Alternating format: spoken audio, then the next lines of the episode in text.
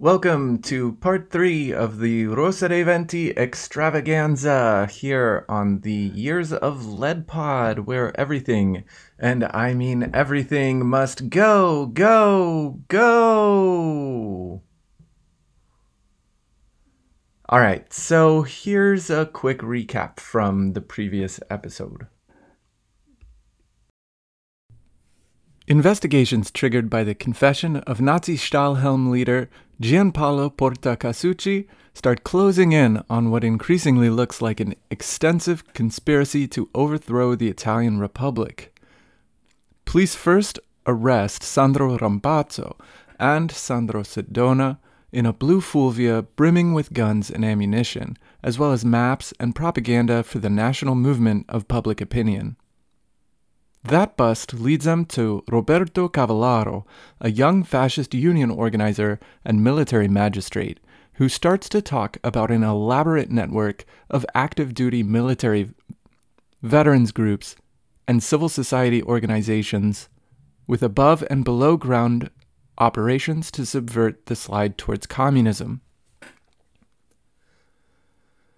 This operation, known as Rosa dei Venti, has its base in Verona's military barracks and involves the active participation of a former NATO general who had been in charge of the Psychological Warfare Division, as well as support from sectors of Italian military intelligence.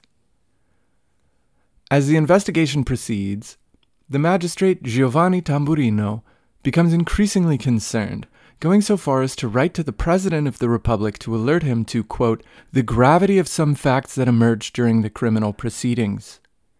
Tamburino notes that, quote, from various evidential sources, the existence of an occult organization composed of elements belonging to the armed forces has been indicated, in clear contrast with the rules and principles of the current Constitution.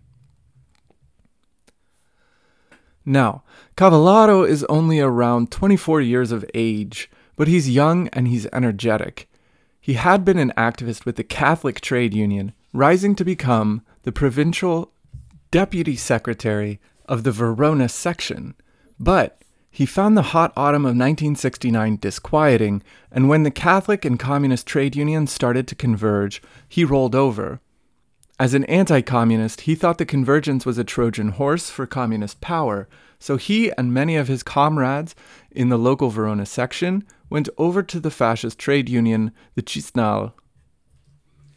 Among the fascists, Cavallaro was immediately recognized as a man with talent.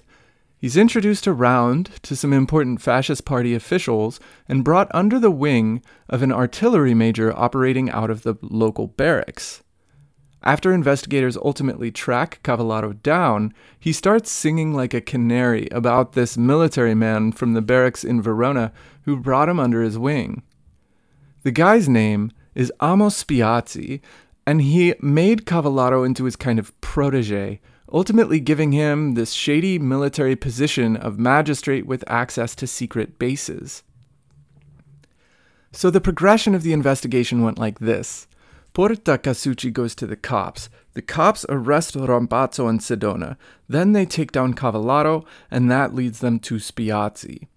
I don't know if you remember this from the beginning of the first episode on Rosa dei Venti, but Spiazzi was the guy who delivered the keynote speech at the cemetery of Costermano during the Stahlhelm ceremony. He was very plugged in, and in fact, it's fair to say that Spiazzi was pretty much the leader of Rosa dei Venti a group based in Verona tying civilian paramilitaries to military top brass and reactionary politicians in league to overthrow the government in order to thwart a slide to communism. See, Spiazzi had been involved in the Borghese coup. Spiazzi's group, the Rosa dei Venti in the Veneto, then had been built off of the previous failed attempt by the Black Prince, Junio Valerio Borghese, in December of 1970. It's probable that he inflated his role in the coup a bit, but there's no two ways about it. He was heavily involved in the Black Prince's efforts to overthrow the Republic on December 7th of 1970. So, who was Amos Spiazzi? This dark-haired man with a neatly groomed mustache, who looks a lot like an evil version of Freddie Mercury, appeared on the cover of newspapers around Italy. What was behind this energetic but expressionless face?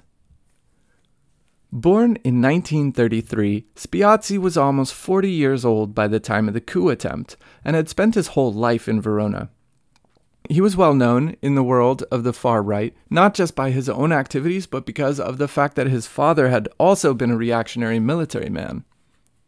Amos had been born in Trieste, but his family moved after a year to Verona, where his father was based. During the war, Amos's dad fought on the Eastern Front alongside the Nazis before returning to Verona and, after the armistice, commanding a unit of monarchist partisans. After the war, Amos's dad supported the Christian Democrats, but then turned towards the monarchists in frustration pretty early on. Young Amos rose up through the military ranks in the 1950s and 60s.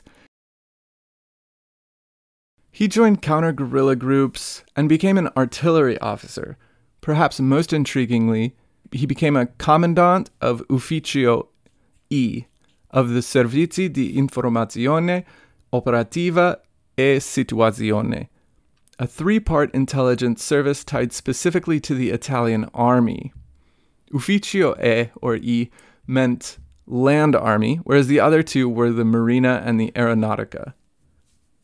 Now, let's pause for a bit of clarification here. One might think, hey, it's not that interesting that Amos Spiazzi, the supposed coup master of Rosa was part of the army's intelligence branch. But hang on. The Italian secret services were involved in the coup plotting, and Spiazzi's record shows this. So we talked about this a little in the Borghese episode, but I think it's important to go back over how the Secret Services functioned here, highlighting in particular this time the functioning of the US government and NATO, particularly with an eye to Prince Borghese's Fronte Nazionale. We've gone over some of the material in episodes on Borghese and the Piazza Fontana, so it won't all be new, but the influence of US officials and agencies is really important to understand here if we want to figure out what was going on behind the scenes of the Rosa dei Venti. When I've talked about the military intelligence of Italy thus far in this podcast, it's mostly been in reference to just that the overarching military intelligence, not just army intelligence. Military intelligence was initially the Servizio Informazione Militare, or the SIM, until the end of World War II, when it was reorganized into the Servizio Informazioni Forze Armate, or SIFAR, under General Musco. However, Musco was also involved in secret plots associated with the underground Italian Army of Liberty and lost the reins of SIFAR to another general named Giovanni De Lorenzo. You'll remember that the US started supporting the center left government in the early 1960s, but underneath the support for the center left coming from the embassy was a tumultuous sea of discontent. Italy's Minister of Defense from 1959 all the way to 1966 was a guy named Giulio Andreotti, and he rejected the idea of the center left coalition. As Minister of Defense, he would interface between the US Embassy, NATO brass, and the Italian military while overseeing, in particular, the military intelligence. Andreotti had been the protege of Italy's first Prime Minister Alcide de Gasperi. So he, in a way, felt like the anointed one. Before him, as Minister of Defense, was Antonio Segni, who went on to become President of the Republic. So Andreotti thought, you know, maybe he's destined for a top position of Prime Minister. Even though his ideas and beliefs were sort of going out of style. The center left formula, always led by people like Mariano Rumor and Aldo Moro, was opposed to his social conservatism and more US friendly foreign policy. Of course, Andreotti had friends and sympathizers in the US Foreign Service. Outerbridge Horsey, deputy chief of mission, stood firmly in the right wing camp of Andreotti in the Christian Democrats. When he returned to Rome in 1959, Horsey tried to criminalize the ties to the Socialist Party that had been built by the embassy's first secretary, George Lister. A devout Catholic close to the Vatican, Horsey also intervened to attempt to prevent academics and other figures from bridging divides between socialists and the Italian Republican Party, which were promoted in part by Kennedy's Brain Trust, especially his special advisor, Arthur Schlesinger. Horsey was just one representative of some of the older generation of Italy hands and Foreign Service experts who searched for younger blood to represent their interests among Kennedy's more progressive idealists.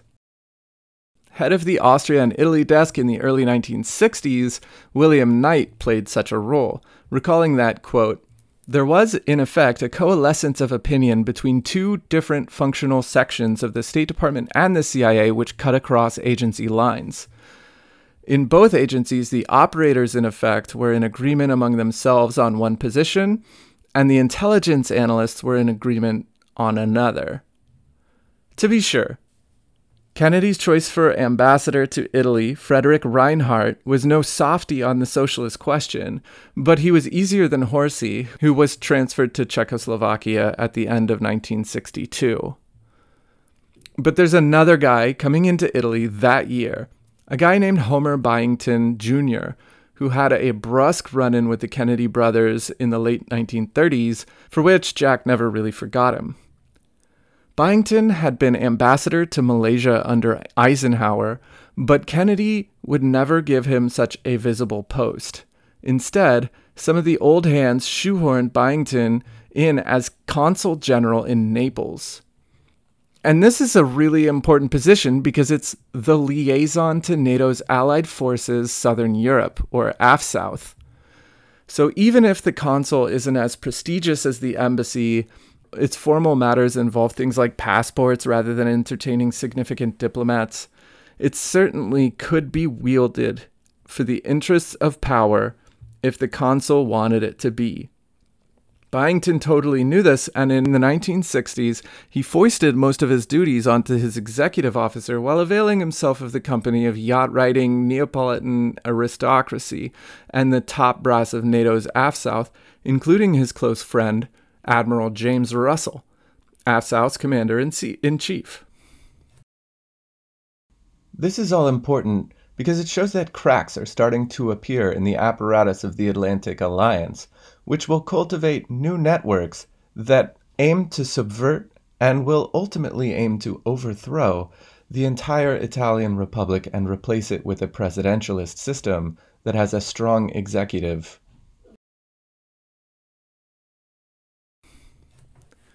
Obviously, Byington, like Horsey, was firmly in Andreotti's camp. He was born and raised in Naples, though, and had worked for the US government there since at least 1934. He's supremely well connected also because his parents were also political figures in Italy. He kept profiles on political figures in the Democratic parties, but he didn't keep dossiers on the far right. He himself had monarchist leanings, and he was also socially conservative. It's not even clear if he didn't support segregation.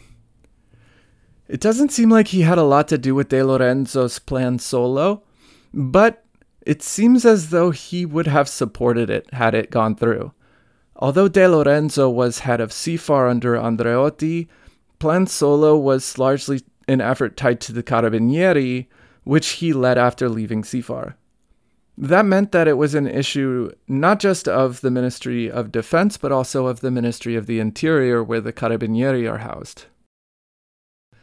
After it came out that De Lorenzo had developed this kind of self coup plot with the help of factions within SIFAR and the Carabinieri, the SIFAR was subsequently reorganized in 1966 into the Servizio Informazioni Difesa, or SID. The big difference there was that while SIFAR was directly under the Ministry of Defense, SID would fall under the command of the Chief of the General Staff of Defense, which held sway over the armed forces. This still meant that SID was in the Minister of Defense's portfolio, but the chain now included the General Staff, which was in 1966 under the control of General Giuseppe Aloia. Again, this is a bit of a refresher, just to add the way that the US interests intertwined here. Aloia didn't like De Lorenzo and wanted to reprogram the Secret Services, despite being a rival of De Lorenzo, though, Aloia was also obsessed with anti communist activity, embracing the use of fascist terrorists to infiltrate and subvert the left in order to prevent a revolution from taking place. So, SID was used in this way, with agents poised not just to inform on the left and the extreme right, but to help the extreme right attack and destroy the left. Under Aloia, the new leader of SID would be Eugenio Henke, who of course had served under Mussolini until the armistice. After 1942, Henke had been a part of a naval unit that abandoned its post in La Spezia. Henke's unit was intercepted by Nazi minesweepers who opened fire, killing the rear admiral in the melee that ensued. Henke himself was able to survive and stayed in the Allied supported side as a submarine commander. Henke seemed like a capable enough figure at the head of the newly organized SID, but military intelligence was highly active in psychological warfare efforts against communists, and he had agents within subversive groups throughout the country. The apparatuses within the SID used to handle the delicate tasks of subversion were kept secret from most people for obvious reasons. Indeed, for some delicate tasks involving subversion, chains of command were diverted around certain individuals, fostering networks within networks.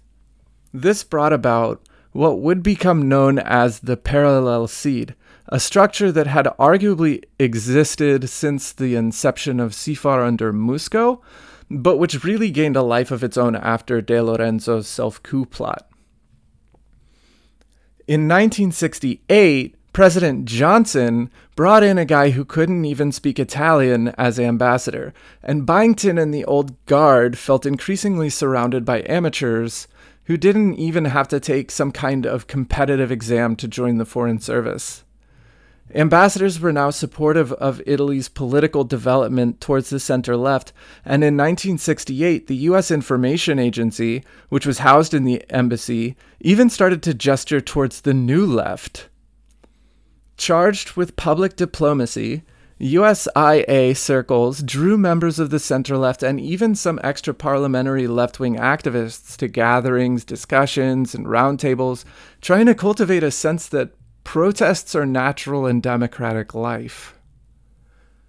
At this point, Byington really starts to close ranks with NATO circles. Officers like General James Russell, General Musco, Marchese Emilio, and Mary Avati di Pago. So you have, on the one hand, the pro Andreotti Americans aligned with reactionary NATO generals, the old guard of the foreign services, represented in part by the consulate in Naples, and the operators of the CIA. And then on the other hand, you have the pro center left Americans aligned with the White House and embassy, the younger generation brought into the foreign services during the 50s, the US Information Agency, and the analysts in the CIA. So there are divisions here that made Italian policy extraordinarily complicated. And when Nixon wins the White House in 1968, it changes things up a little First of all, it brings considerable support to the pro Andreotti faction. Thus, Nixon assembles a team that's way closer to the goals and interests of the old guard. He did appoint William Rogers, who supported the center left in Italy, as Secretary of State. But as ambassador, he puts a former Army colonel named Graham Martin in charge. This meant that Ambassador Martin liked to deal directly with Nixon and his special advisor, Henry Kissinger, rather than work with Secretary of State Rogers, because the executive under Nixon did not support the center left in Italy.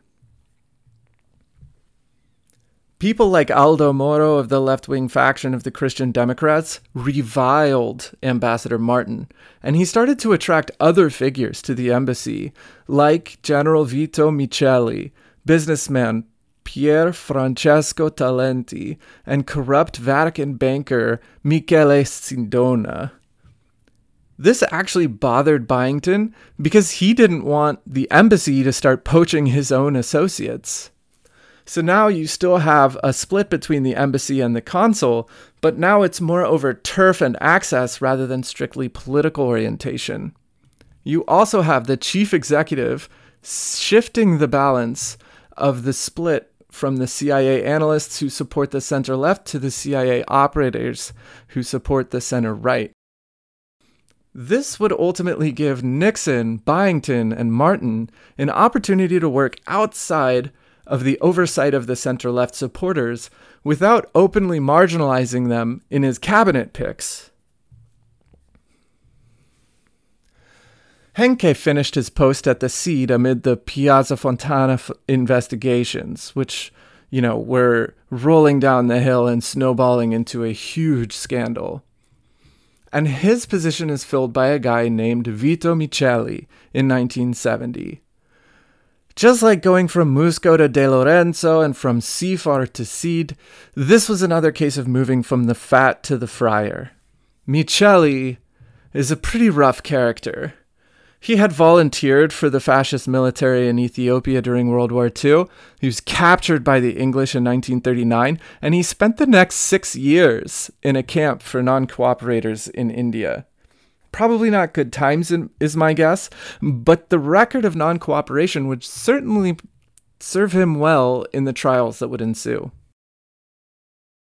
After the war, he was at the NATO Defense College in Rome before taking command of the Army Intelligence, SIOS, in 1969, and then moving to the head of the SID in 1970.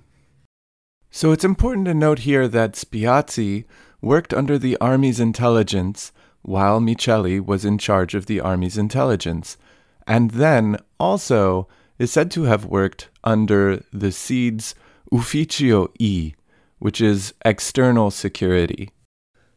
Another left wing politician, Salvador Allende, was elected to the position of President of Chile in November 1970. Kissinger absolutely panicked and became terrified of something like that happening in Italy with the Communist Party. So, from 1970 to 1973, the Nixon administration gave the equivalent of around $25 million to Ambassador Martin to be divided amongst anti communist forces. Naturally, 6 million goes straight to the right wing Andreotti faction of the Christian Democrats. A lot went into political committees within the government for reactionary causes, and some also went to the extra parliamentary right. This funding was part of Nixon's program to support the Italian anti communist movement, which had been a reversal from the Kennedy and Johnson administrations that supported the center left coalition in government.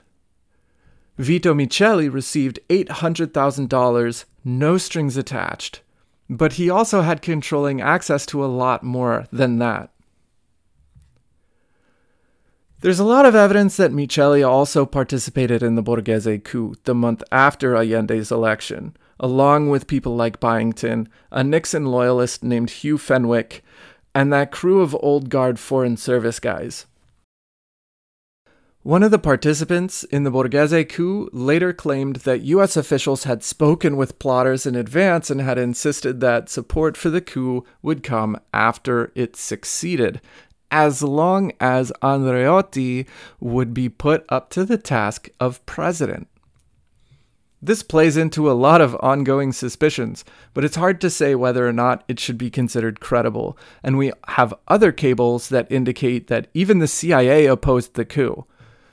Here, we have to recognize again that the, spl- the CIA was split into factions, and some no doubt supported the coup, but when things were shaking out in the weeks leading up to the coup, there's pretty solid evidence that the CIA as an agency went from not really taking it seriously to opposing it.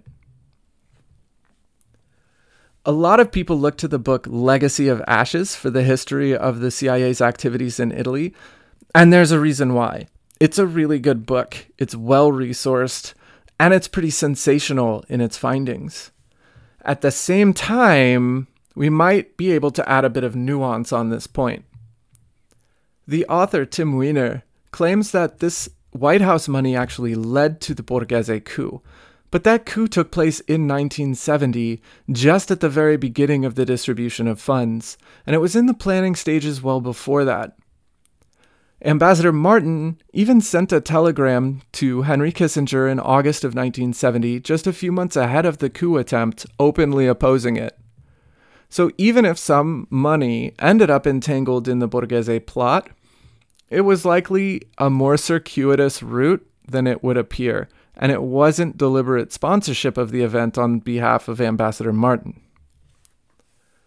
Also, Legacy of Ashes sort of depicts the embassy as working hand in hand with the CIA on the distribution of funds, but Ambassador Martin gained total control over the dispersal of those funds in 1971 against the wishes of the CIA, and a lot of it appears to have gone to reviving the old Comitati Civici under the Christian Democrats, which would make sense because that was the nature of US support to Italy during its most extensive phase circa 1948. Indeed, evidence suggests that the CIA station office in Rome rejected Ambassador Martin's control over the money because they also opposed Nixon's Italy policy. For his part, Martin nurtured an active distrust for the CIA station chief from 1967 to 1971, Seymour Russell, and his successor, Rocky Stone, was not any different. In fact, Stone was a veteran of the Foreign Office in Syria and had mounted a failed coup attempt against the Ba'athist regime in 1957, so he was said to be doubly reluctant to participate in such coup plots in Italy. Martin and the CIA may have actually agreed in their opposition to a Borghese coup plot, but it seems the CIA further disputed Martin's usage of the funds towards people like Miceli. In order to get around the CIA, in fact, Martin mobilized the embassy's attache to the Italian Armed Services and its legal attache, who was also an operative of the FBI.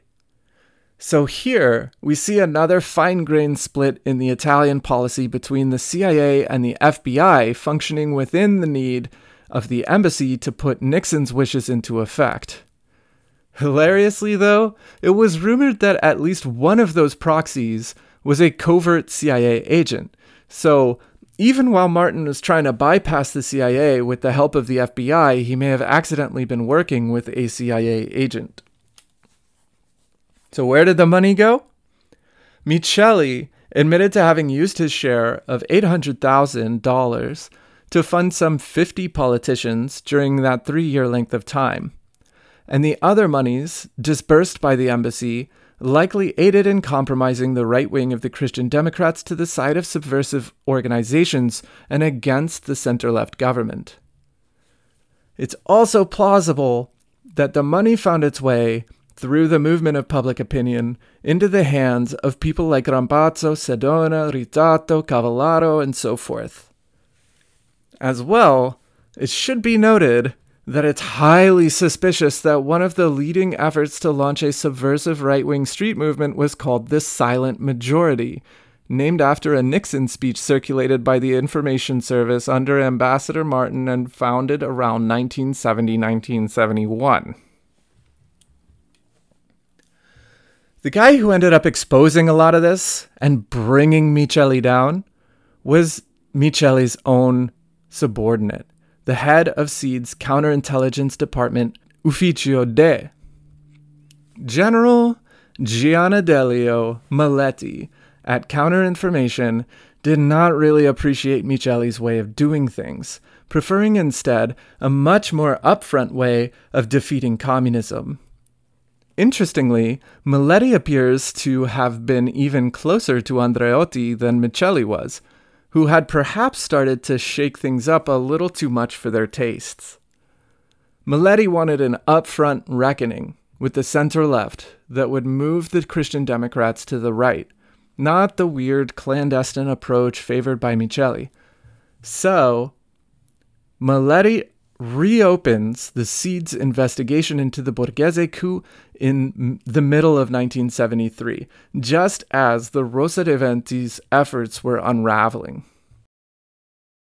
During the course of Maletti's secret investigation into the Borghese coup and ultimately his own boss, Miceli, Maletti ascertains the involvement of groups within the Carabinieri in the Borghese coup, along with the probable complicity of the Confidential Affairs Bureau and high placed generals, the Chief of Staff of the Italian Air Force, Sergio Duilio Fanali, and hot tempered former AF South Navy Commander Giuseppe Rosselli Lorenzini. A veteran of fascist campaigns against the Spanish Republic and in Albania, Fanali was extraordinarily high placed as a fascist ideologue. And after retiring in 1971, he ended up heavily engaged in efforts to create a new political culture of the right in Europe that might take intellectual space from the left in public discourse. Meanwhile, Rosselli Lorenzini engaged in extremely reactionary efforts to destroy the political class of Italy. In one telling back channel message from Ambassador Martin to Kissinger from April 1971, Martin recalls Rosselli Lorenzini insisting at a dinner on meeting with President Nixon to plead the case for more support for anti communist activities. The next night, Martin has dinner with four other generals, including the chief of staff of the military, Enzo Marchesi, and Marchesi strenuously insists that Rosselli Lorenzini not be allowed anywhere near Nixon, restricting his access to his counterpart in the US, Admiral Zumwalt. So basically, Generals higher than Rosselli Lorenzini were trying to contain his strident political maneuvers, which is also reflected in the fact that he was passed over for promotion to the job of Chief of Staff by Andreotti himself when the latter became Prime Minister in 1973. Two things are important to note here. The reactionary figures high up in NATO command and the work of Andreotti in parrying their efforts to gain power through political office during the early 1970s. In AF South, in Naples, you had people like Rosselli Lorenzini as chief of staff of the Navy. You had fascist Admiral Gino Birindelli, who became his successor in 1970. Birindelli, as you may know from an earlier episode on the Presidentialists, was an active member of the Lega Italia Unita, which was, of course, the umbrella group that provided legal cover for many of the groups that operated in tandem with the Rosa dei Venti.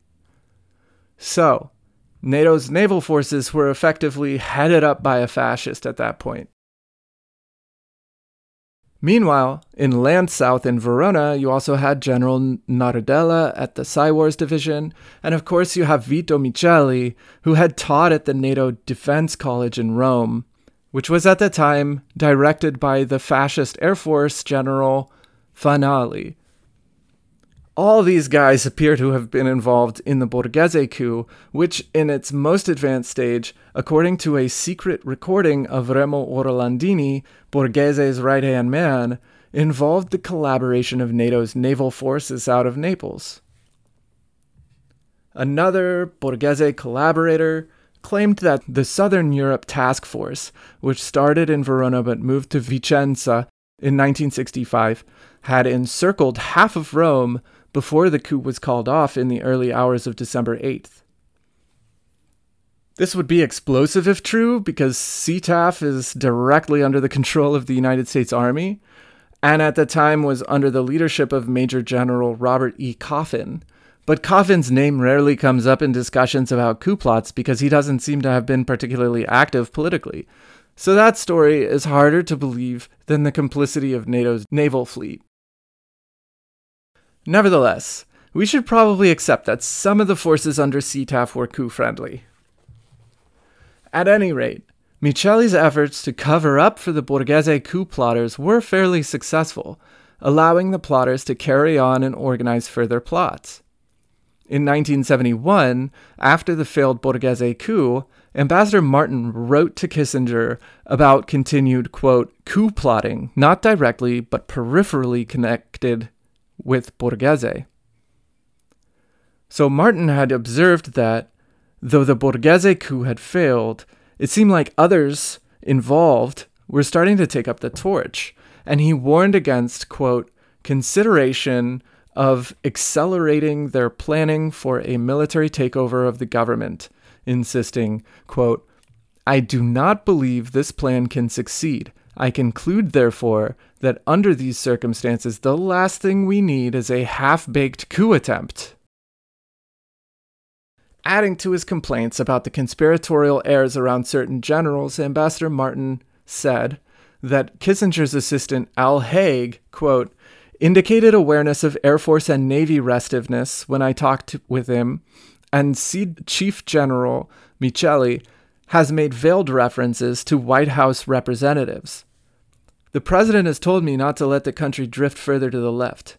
I don't intend to, but it just might make the job a bit easier if some better way could be devised to keep me personally informed of the bits and pieces which come to your attention here.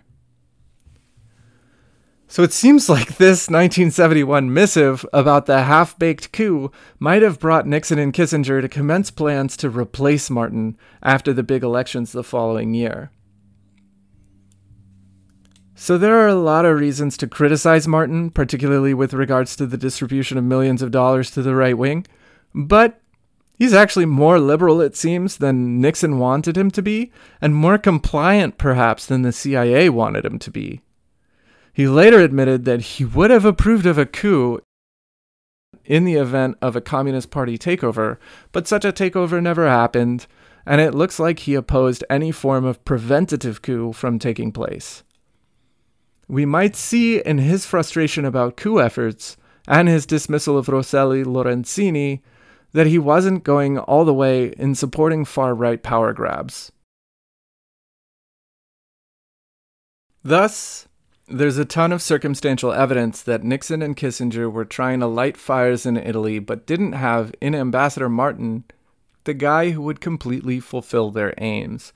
And the CIA as an agency was even less interested. NATO's direction here was probably influenced also by Nixon's policies, but participation in coup plots seems to have been the heaviest in the NATO naval forces, the Italian National Air Force and Navy, and Lanzau's Psywars division, whereas NATO had a lot of emissaries in Italy who had nothing to do with any of this. So, now, we know that there were secret clusters of reactionary military and secret services officers really driving this call for a coup, while US policy was hopelessly divided across at least 10 important splits. One, between the center left formula and the right wing Christian Democrats. Two, between operators and analysts that runs through both the CIA and State Department, where the analysts are more progressive.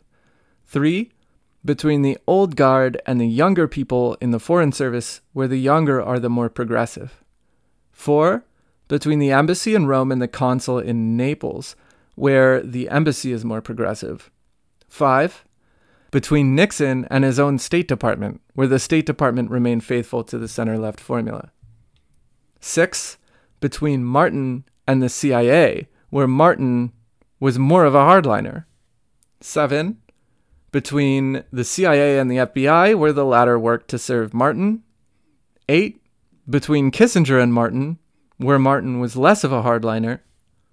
Nine, between the De Lorenzo and Aloia factions of military intelligence, and 10 between Miceli and Maletti within the SID, where Maletti ultimately uncovered Miceli's complicity. We could add to that the division between the Italian Air Force and the General Staff, as well as the divisions within the SETAF barracks in Vicenza. One outstanding question here is the involvement of the Gladio networks.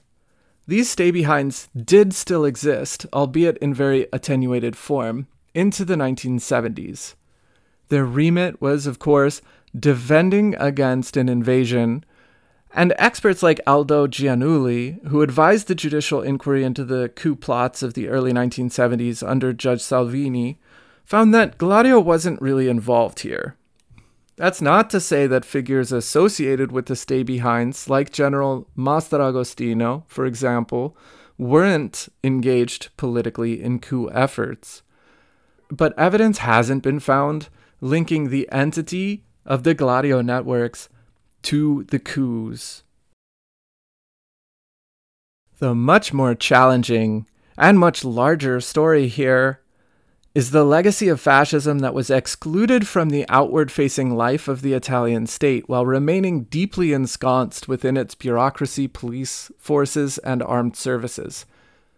The shame of fascism, mixed with the fascists' desire for a return to glory, created a volatile situation in which veterans of Mussolini's regimes sought to re-establish their proud place at the front of the nation. In a political climate of massive turmoil, labor unrest, the generation clash, and societal challenges within and against the Catholic Church, there were millions of Italians who sought a return to stability, if not the monarchy. In this political climate, even people who rejected fascism as a political system felt increasingly tempted to work with militant fascists in order to obtain some kind of stability. And the fascists, of course, were there waiting for them, long knives in hand. So, back to Spiazzi, the mustachioed artillery major in Verona who looks a bit like a rough version of Freddie Mercury. When Spiazzi is involved in army intelligence, he serves under Miceli. When Miceli moves up the ladder to the head of the SID, he took a pivotal place in the entity known as the Parallel SID as well. This may have been the succession that brought Spiazzi into the command of the Rosa dei Venti. Spiazzi's duties included evaluating the armed forces potential of other countries and granting security clearance to civilians and auxiliary military personnel. It was in the latter capacity that he's able to provide Cavallaro with the security clearance of a military magistrate. He also uses this position in the military to recruit conscripts and volunteers into the Rosa dei Venti.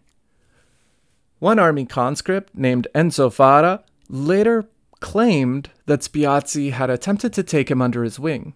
Spiazzi told him about the Rosa dei Venti and tried to get him to join. As well, Spiazzi used him as a courier to take secret messages to the organization's equivalent grouping in Trento. If you go back and check out the bonus episode on the Trento bombs, you can fill in this blank. But for these purposes, let's just say that this was mostly a carabinieri operation in which informants were actively participating in and reporting back bombing attacks against the extra parliamentary group Lotta Continua.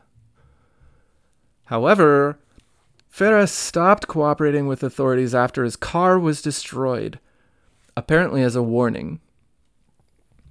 To the outside world, based on his military record, Spiazzi appeared to be a trustworthy military officer with a solid history in the armed services.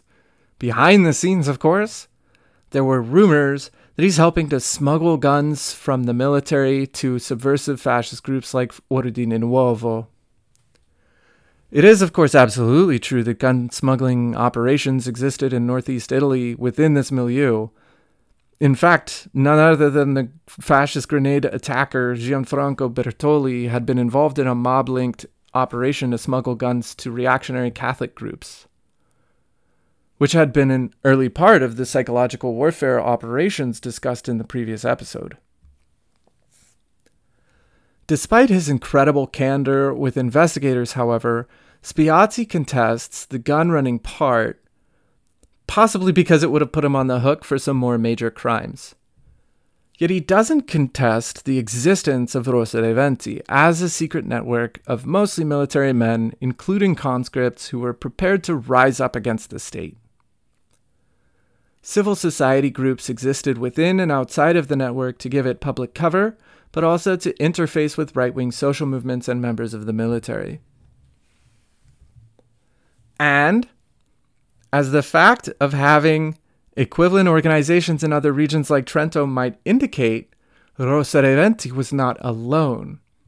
Investigators discovered through Cavallaro's testimony that it was only the Verona branch, the 5th Legion, of a larger architecture of legions called the Nuclei per la Difesa dello Stato, or what Cavallaro called Organization X.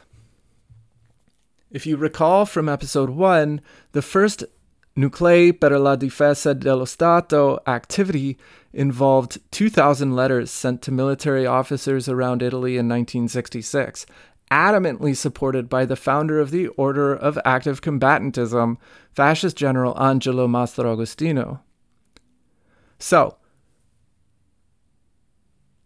this was an extensive network by 1973, but it's also very complicated.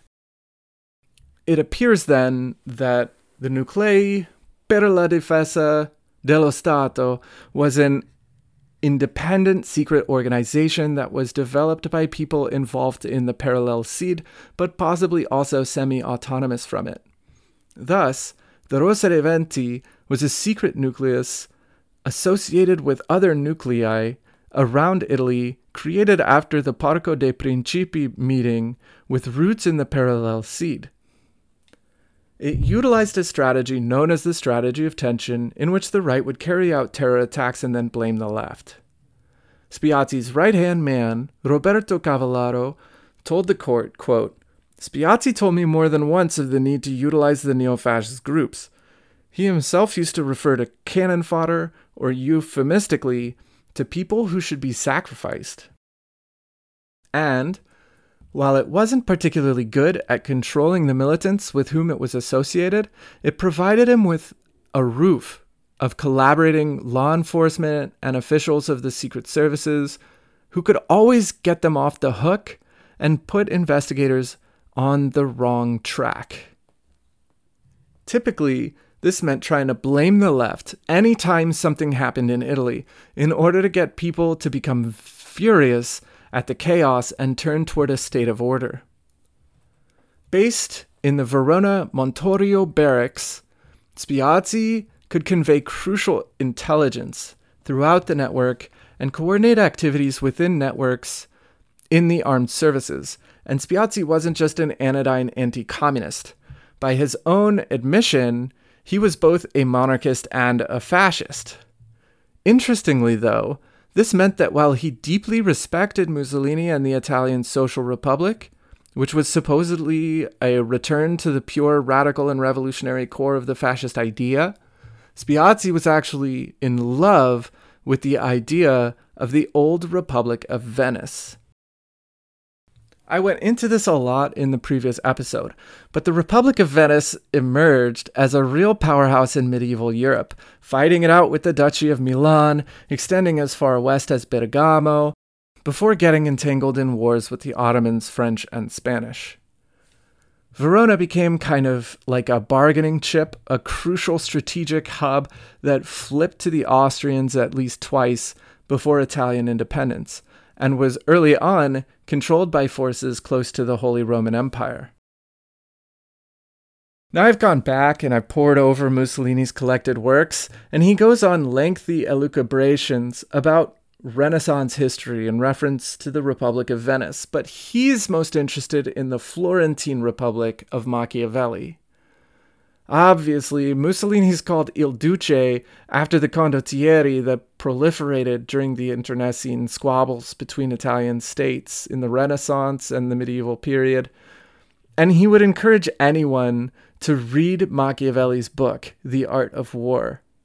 This is weird because while Machiavelli did raise a militia to defend the Florentine Republic from the Medici, everybody knows that he lost that fight and went into exile. His subsequent book, The Prince, can be read above all else as a satire on the total injustice of Medici rule, dedicated to them by the author as a kind of backhanded compliment for their victory.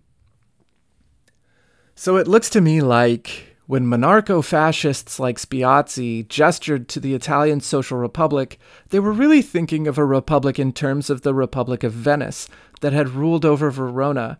And when they thought of Italy, they thought of an empire that would extend across the Alps to re-establish a confederacy of alliances and relations that might re evoke what Mussolini thought of when he initially allied with the Nazis something like the Holy Roman Empire that linked Central Europe to the Italian peninsula, only actually under the hegemony of a kind of Italian federation of imperial republics in which the nobility would be restored to their prominent role in public life, while the military gave fascist corporatism the muscle to take on the Communist Party, the unions, and workers' agitation.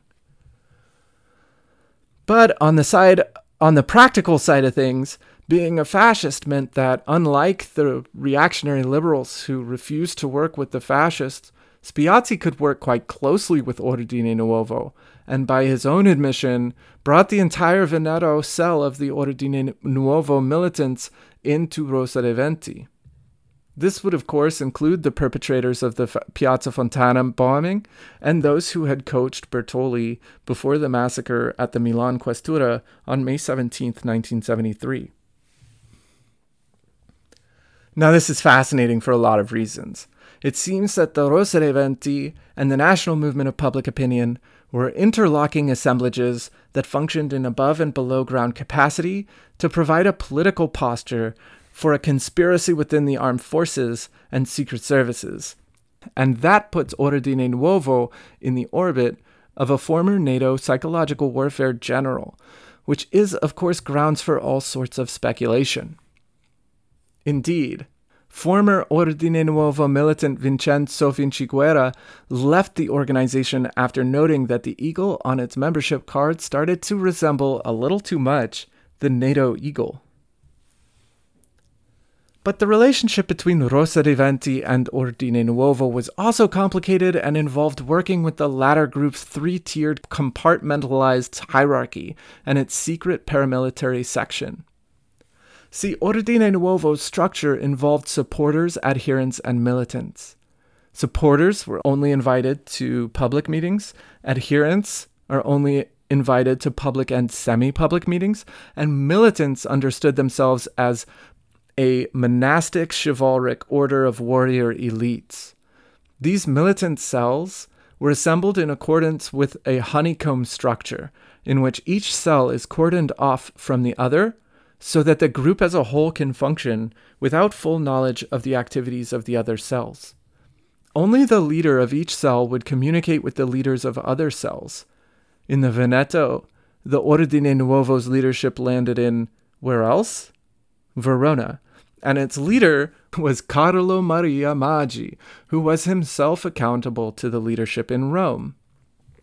Now, according to an associate named Ettore Malcangi, the demodoxology guru Adriano Maggi Braschi would sit in on Ordine Nuovo meetings in Verona and kept in touch with a number of militants from the organization. These meetings would mostly have had the auspices of study groups, Remember from the episodes on Ordine Nuovo that the group itself claimed that fascists needed to wait in the cup of the Holy Grail for the end of the Kali Yuga to, in order to remain pure and bring in that new age of fascism.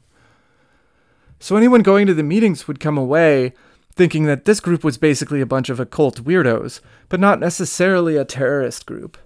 At the same time, if you attended more than one meeting, you were increasingly initiated into the secrets of the organization, which, once you're a militant, seem to have involved a lot of weird mind control techniques, including physical assaults verging on torture.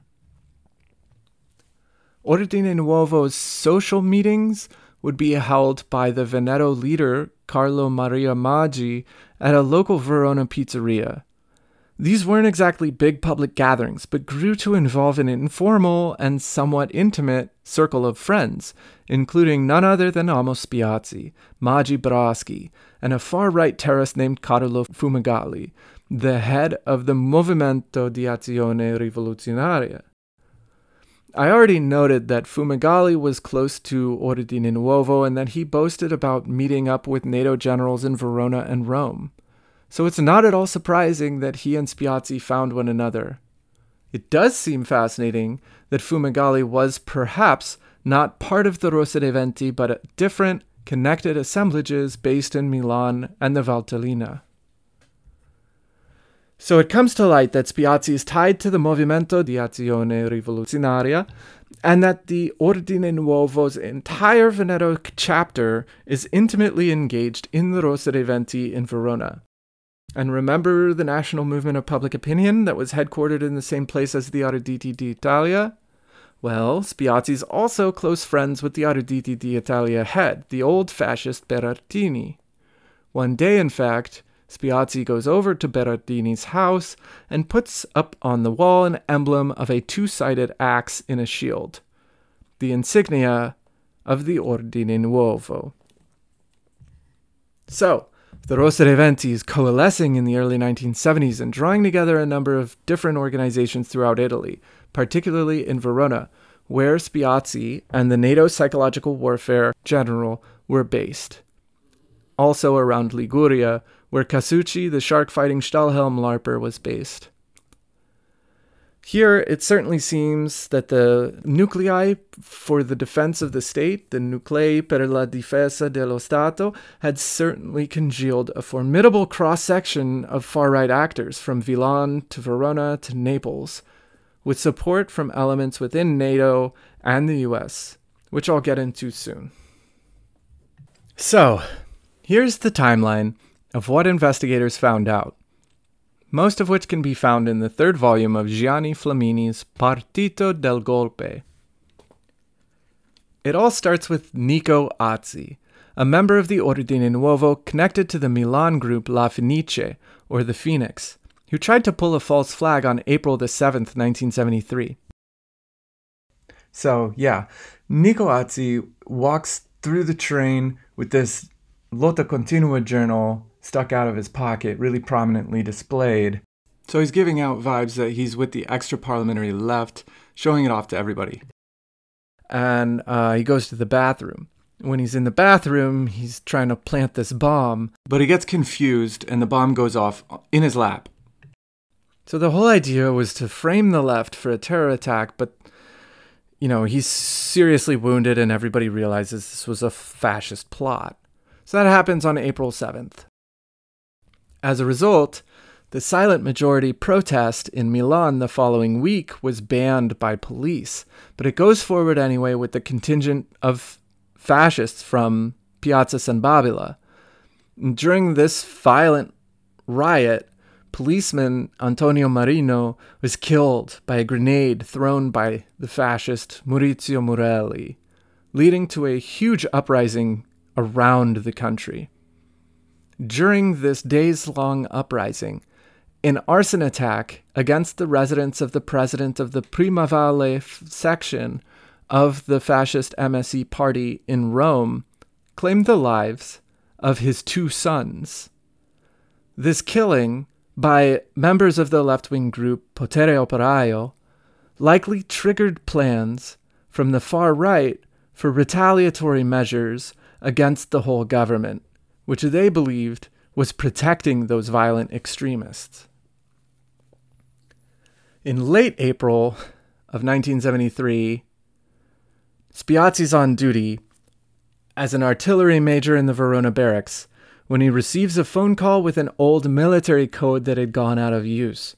He knew immediately that this was a call from a clique of military intelligence, carabinieri, and other interested individuals. Who else would use this outdated code?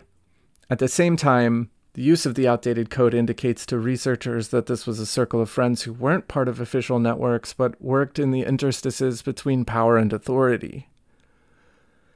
The caller instructed him to raise some money for an operation that's going to be carried out by a group out of Padua run by the old Black Legion war criminal Eugenio Rizzato.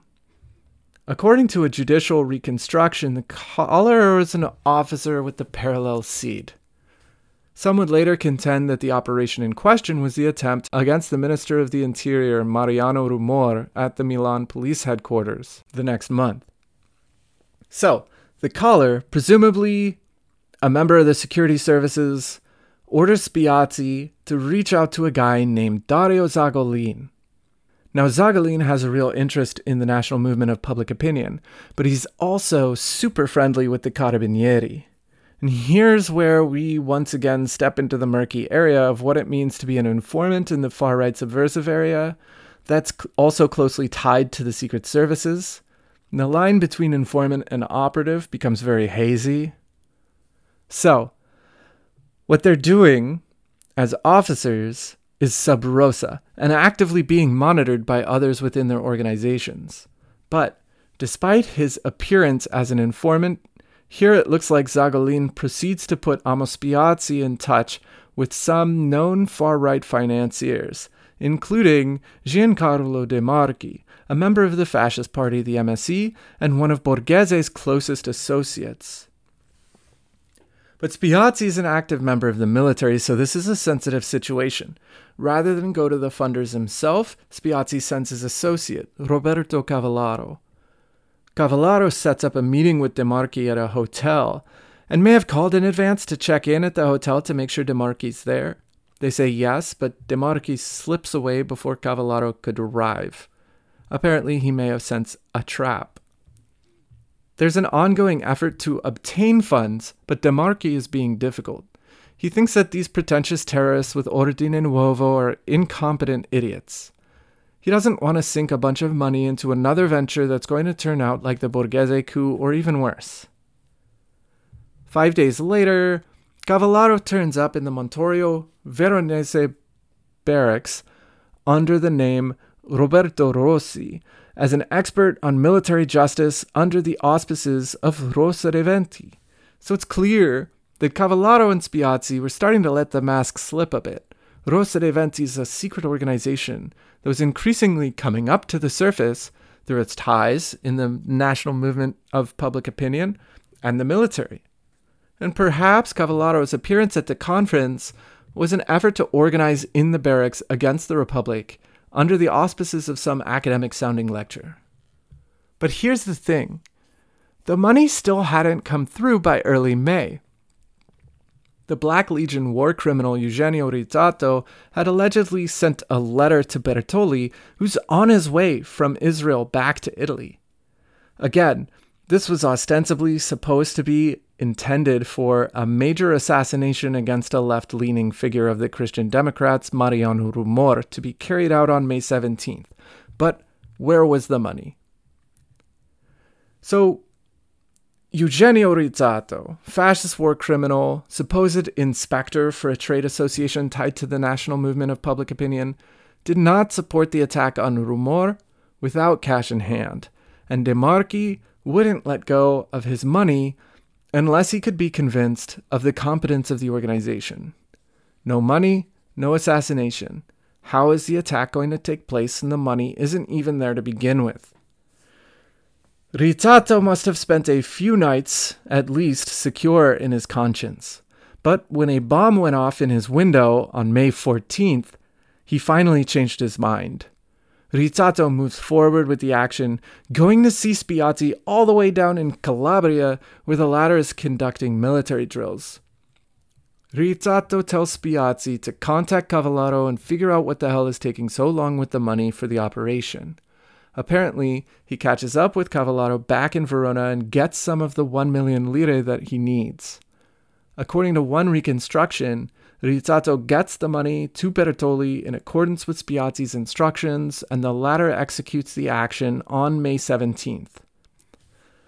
So while Bertoli always seemed like an individualist anarchist who had gone astray, a guy warped and demented through the underworld of mafiosi and fascist revolutionaries, it happens that those networks that were allegedly manipulating him had larger interests in mind.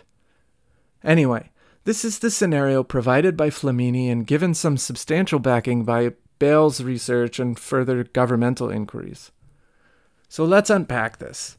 It's clear that Carlo Maria Maggi, the head of the Ordine Nuovo for all of northeast Italy, and directly supervised the recruiting and handling of Bertoli.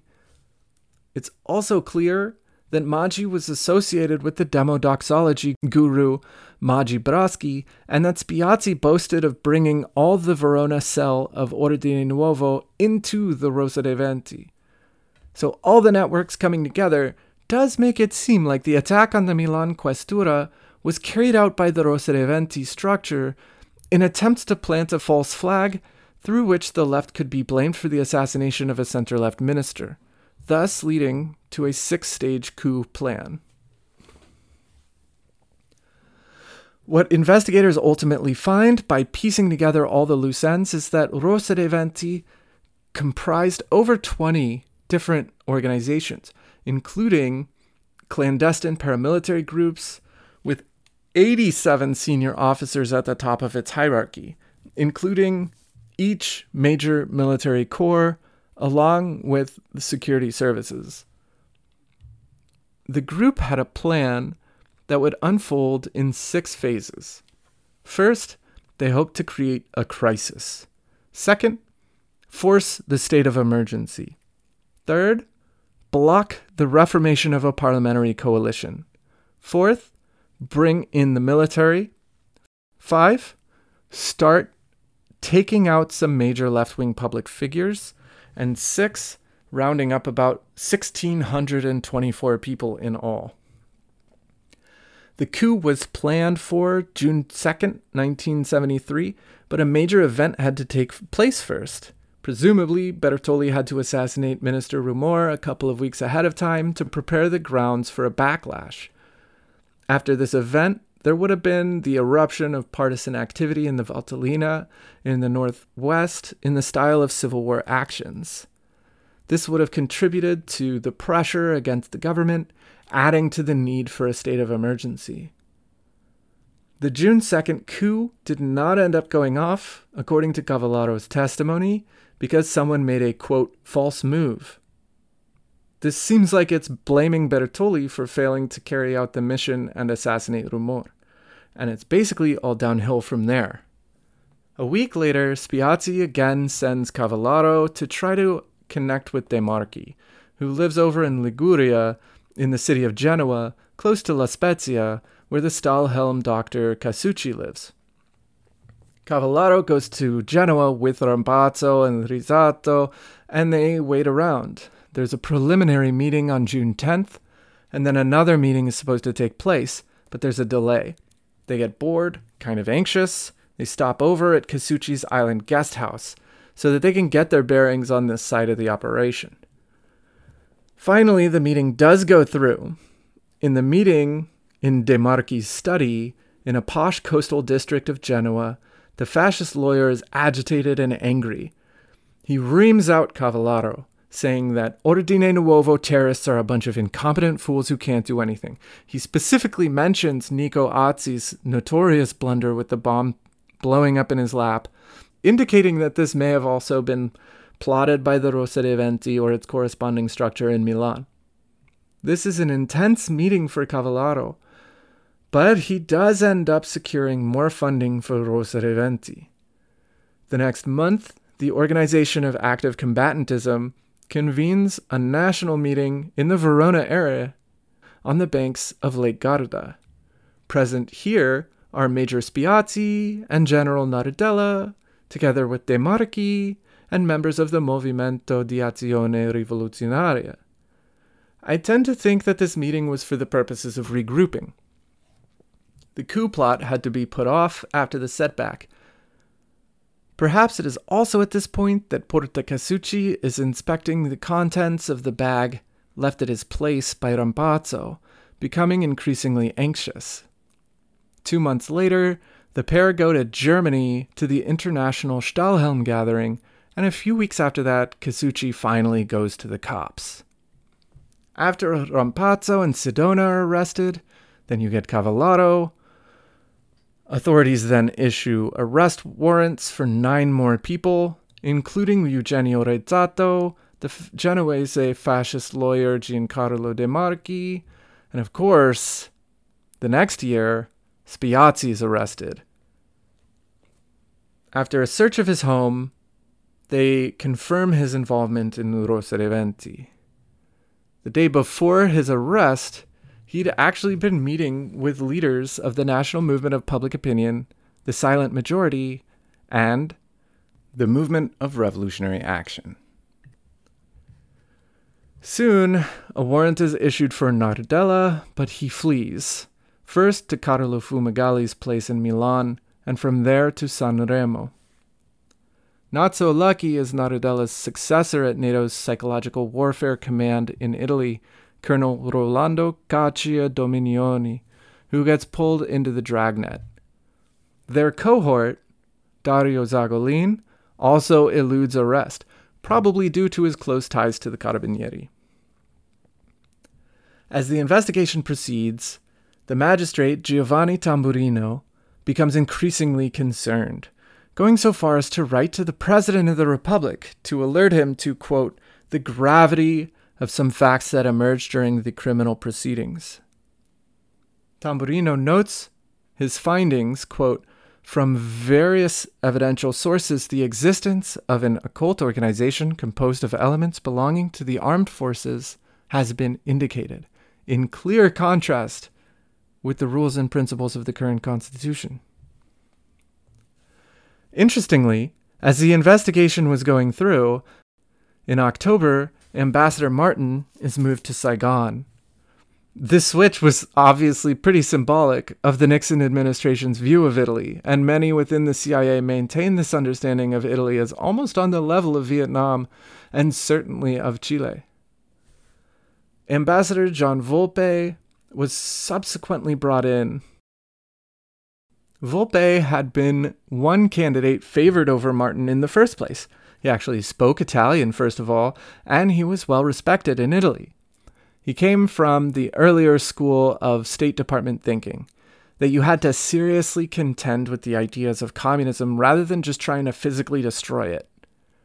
One of the first things that Volpe did was to cut off the funding that had been streaming in for the three years between 1970 and 1973.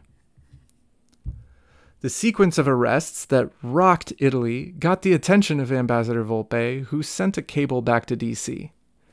Quote, Lieutenant Colonel Amos Spiazzi, officer of the artillery unit stationed in Verona, arrested January 13th for subversive association directed against the state.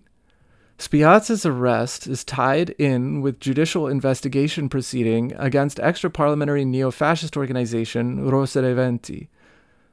The existence and extravagant plots of this fringe group for a fascist coup involving the elimination of a long list of prominent public figures even including far right MSI party chief Almirante, were discovered in late October and led to the arrest of several persons in Genoa, Padua, and Viareggio, including a Genoa MSI provisional councillor. The significance of Colonel Spiazzi's arrest, reportedly the first such arrest for subversion since World War II, involving a high ranking military officer, is that it fuels the campaign of the left wing press warning of the existence of neo fascist influence and sympathizers in the police, armed forces, and foreign ministry, and arguing the need to root them out. Extra parliamentary left groupings like Lotta Continua are already carrying this argument one step further, and like the ITT bombers in Rome, November 11, contending that right wing plotting directly involves the US, in this case through Italy's NATO link. The embassy is preparing an airgram report on the activities of the extraparliamentary right and on the government's increased willingness in recent months to crack down on them.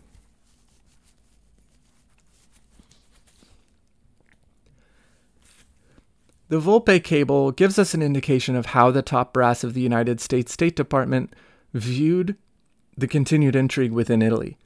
Firstly, Volpe seems surprised at Spiazzi's brashness, noting that it was the first such case since the war.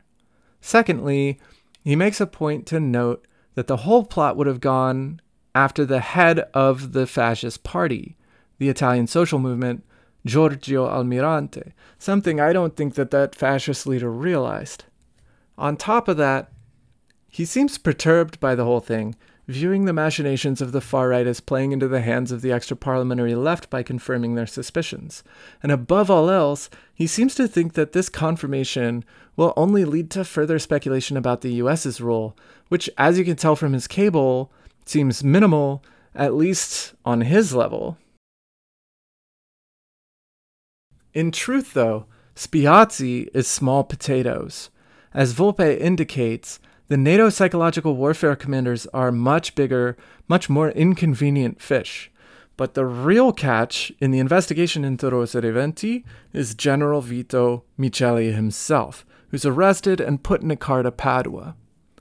On the way, he pretends to be sick in order to get transferred to a military hospital, an ingenious move that actually helps him throw the investigation off course for some time.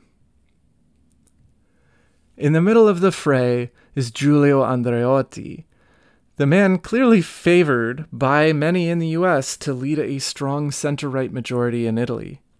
Some claim that Andreotti is deeply involved in the coup efforts to the point of being their secret master. Others claim that beginning as Ministry of Minister of Defense with Piano Solo, he was simply using the threat of coups to increase tensions and then posture as the hero who releases the tensions. By doing this, he would theoretically be able to assert the moderate bona fides of the center right while consolidating power away from the center left. But this is also very elaborate and somewhat unlikely strategy that exists as an interesting speculation without a whole lot of proof. For sure, Andreotti would later be connected with the mob and all sorts of secret nefarious dealings. But in this case, we seem to have something more here. According to Spiazzi's right hand man, Cavallaro, the Rosa dei Venti would fall under what he called Organization X, which had backing in the state such that rather than call it a colpo di Stato, they should call it colpo dello Stato, or a coup by the state rather than a coup of the state. For Cavallaro, this organization, which seems to fit the description of Nuclei per la Difesa dello Stato, existed in the state of golpe permanente, through which the constant menace of a coup would suffice to blackmail enough people into compromising with the far right. This is also basically the conclusion that Gianni Flamini comes very close to making that the Rosa dei Venti was a sort of palace coup for Andreotti, through which the center right could maintain control over the Italian government. To me, it seems like using the coup efforts in this way certainly was what Andreotti was doing. But for it to have been planned that way would have involved the persistent throwing under the bus of all the heads of military intelligence, from De Lorenzo to Miceli, without Miceli himself actually learning from his predecessor's downfall. It also bears noting that the people who attempted the coup plots certainly hoped to carry them out. So, aside from throwing some of the most important members of the state under the bus, this strategy would have also involved convincing them that the plans were real and not a sophisticated trap that Cavallaro, an ersatz military magistrate in his 20s, could have figured out after just a year or two of participation in the network. It stands to reason that people like Rizzato and Rampazzo, not to mention Miceli and Nardella or Fanali, would have similarly figured out that the coup efforts were just smoke and mirrors for an ambitious Christian Democrat politician if that were the case. I doubt that they would have signed up if they knew that they'd both be fully disgraced at the end of it. It does seem to me like there were intelligence agencies involved in the coup plots for sure. However, it also seems to me like, at least in the Borghese example, they pulled the rug out at the last moment in the fashion of a drug bust, in which the money must change hands before evidence of intent can be confirmed. As for the Bertoli attack, it seems in this case like Miceli would likely have known about this attack ahead of time. And the assassination was thwarted not by some last minute intervention attributable to a triumph of state security, but due to the major incompetence of the maniac with a grenade. The plot wasn't unraveled in the end by Andreotti, but by investigating magistrates with a huge amount of guts. Some of Andreotti's closest associates were the ones who appear most responsible for supporting the coup. But when those coup efforts fell to pieces in supporting Maletti against Miceli and in refusing to elevate Rosselli Lorenzini, Andreotti actually helped stifle further efforts. So, whether or not Andreotti wanted to use the attacks for his own purposes, it appears that those involved in them were motivated by sincere intentions to overthrow the Republic, whereas his own motivations might have been more opportunistic.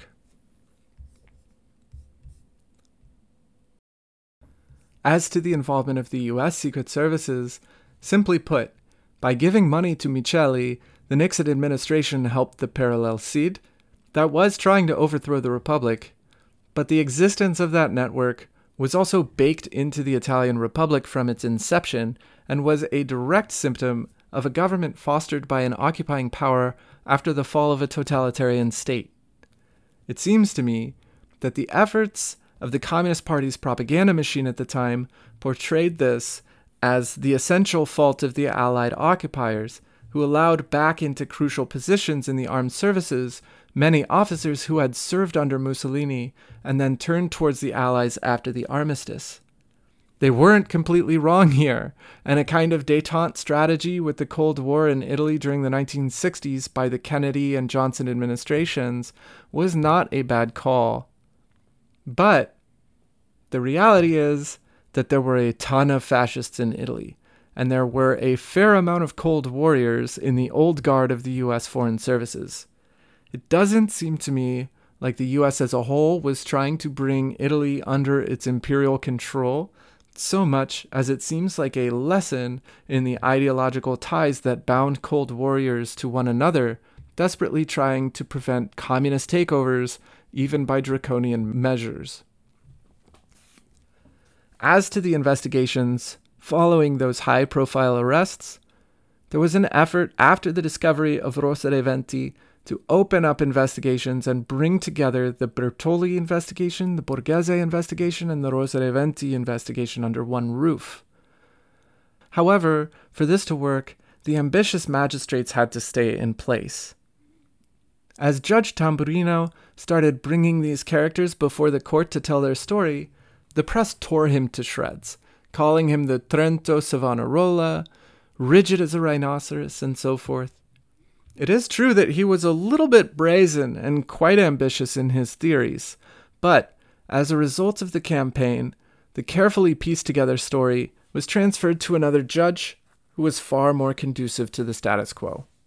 Over the course of numerous subsequent interrogations, Spiazzi revealed that, quote, in the SID meetings of the I officers, an ever closer collaboration was requested with weapons associations with existing political associations, such as the Friends of the Armed Forces, the Pollio Institute that put on the Parco dei Principi conference, the Order of Active Combatantism, etc., to unify forces into an active work of defense, support them, and propagandize in favor of the armed forces and the values represented by them. The Nuclei per la Difesa dello Stato was part of this effort bearing a two tiered structure. The first tier involved the aforementioned military and paramilitary structures called the security branch, and the second, lower tier, was called the Organization of Support and of Propaganda. The National Movement of Public Opinion, Spiazzi stated, quote, was one of the most valid aggregating elements involved in the second lower tier for propaganda. On this level, Spiazzi said that he became Nardella's right hand man, trying to promote the ideas of the armed services among civil society and linking together different public facing groups and publications. While Spiazzi admitted to bringing the Verona cell of Ordine Nuovo into the Rosa dei Venti and confessed that he knew that the 1969 bombing of the agricultural bank in Verona prior to the Piazza Fontana bombing had been carried out by that cell. He insisted that the Rosa dei Venti itself was innocent of such attacks.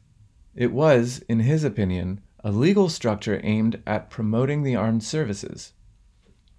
That, however, does not explain that bag left by Rampazzo at Porta Casucci's, which had a clear action plan and a list of people to be captured. It also doesn't explain why so many people caught up in the Rosa dei Venti plot, people like Giancarlo De Marchi, had also been involved in the Borghese coup. Neither does it explain the fact that Miceli had openly admitted to there being a parallel SID structure tied to the Rosa dei Venti, with the claim that it too had been completely legal. In 1983, while the Rosa dei Venti trial was still going on, a list of members of the Propaganda Due renegade Masonic lodge was discovered in the villa of its leader, Licio Gelli. The list included some of the creme de la creme of the Italian Republic, along with some key reactionaries tied up in the expansive plotting. Among them were Sicilian reactionary Prince Alliata, Admiral Birindelli of the Lega Italia Unita, and even Miceli himself. I've seen claims that Nardella and De Marchi were also in P2, but could not independently verify that. While P2 or P2 appears to have been a rather extensive and powerful network of political, financial, and media figures in Italy during the 1970s, the fact that a number of Küsters ended up on this list is problematized by the fact that none other than General Maletti was also a member. So the man who helped bring down Miceli was a part of the same subversive network. At the same time, Maletti would also go down for covering up the facts of the Piazza Fontana case and facilitating the escape of key witnesses and suspects before fleeing himself to South Africa. The following year, 10 years after the arrests, in 1984, after a lengthy and tumultuous trial, the defendants were acquitted by the Appeals Court of Rome on the same infamous grounds that the alleged Piazza Fontana perpetrators and others would be let off the hook. Perché il fatto non sussiste. Because the facts do not exist or are not sustainable based on the evidence. But Spiazzi didn't exactly walk free. He was basically in and out of jail all the time for other massacres, which I'll get into in further episodes. Always with the Rosa dei Venti looming over his head. For his part, former director of the military intelligence, Vito Miceli, was actually able to get off scot free as well, having in the meantime become a parliamentarian with the MSI, the fascist party. So, that's the story of the Rosa dei Venti, a regional network of military, paramilitary, and civil society groups based in Verona and tied to a secret network of reactionary military figures around Italy known as the Nuclei per la Difesa dello Stato, which prosecuted a semi clandestine anti communist campaign grounded in psychological warfare strategies introduced by the Americans in the 1940s, but informally revived by the influx of millions of dollars from the Nixon administration to dismantle the center left formula.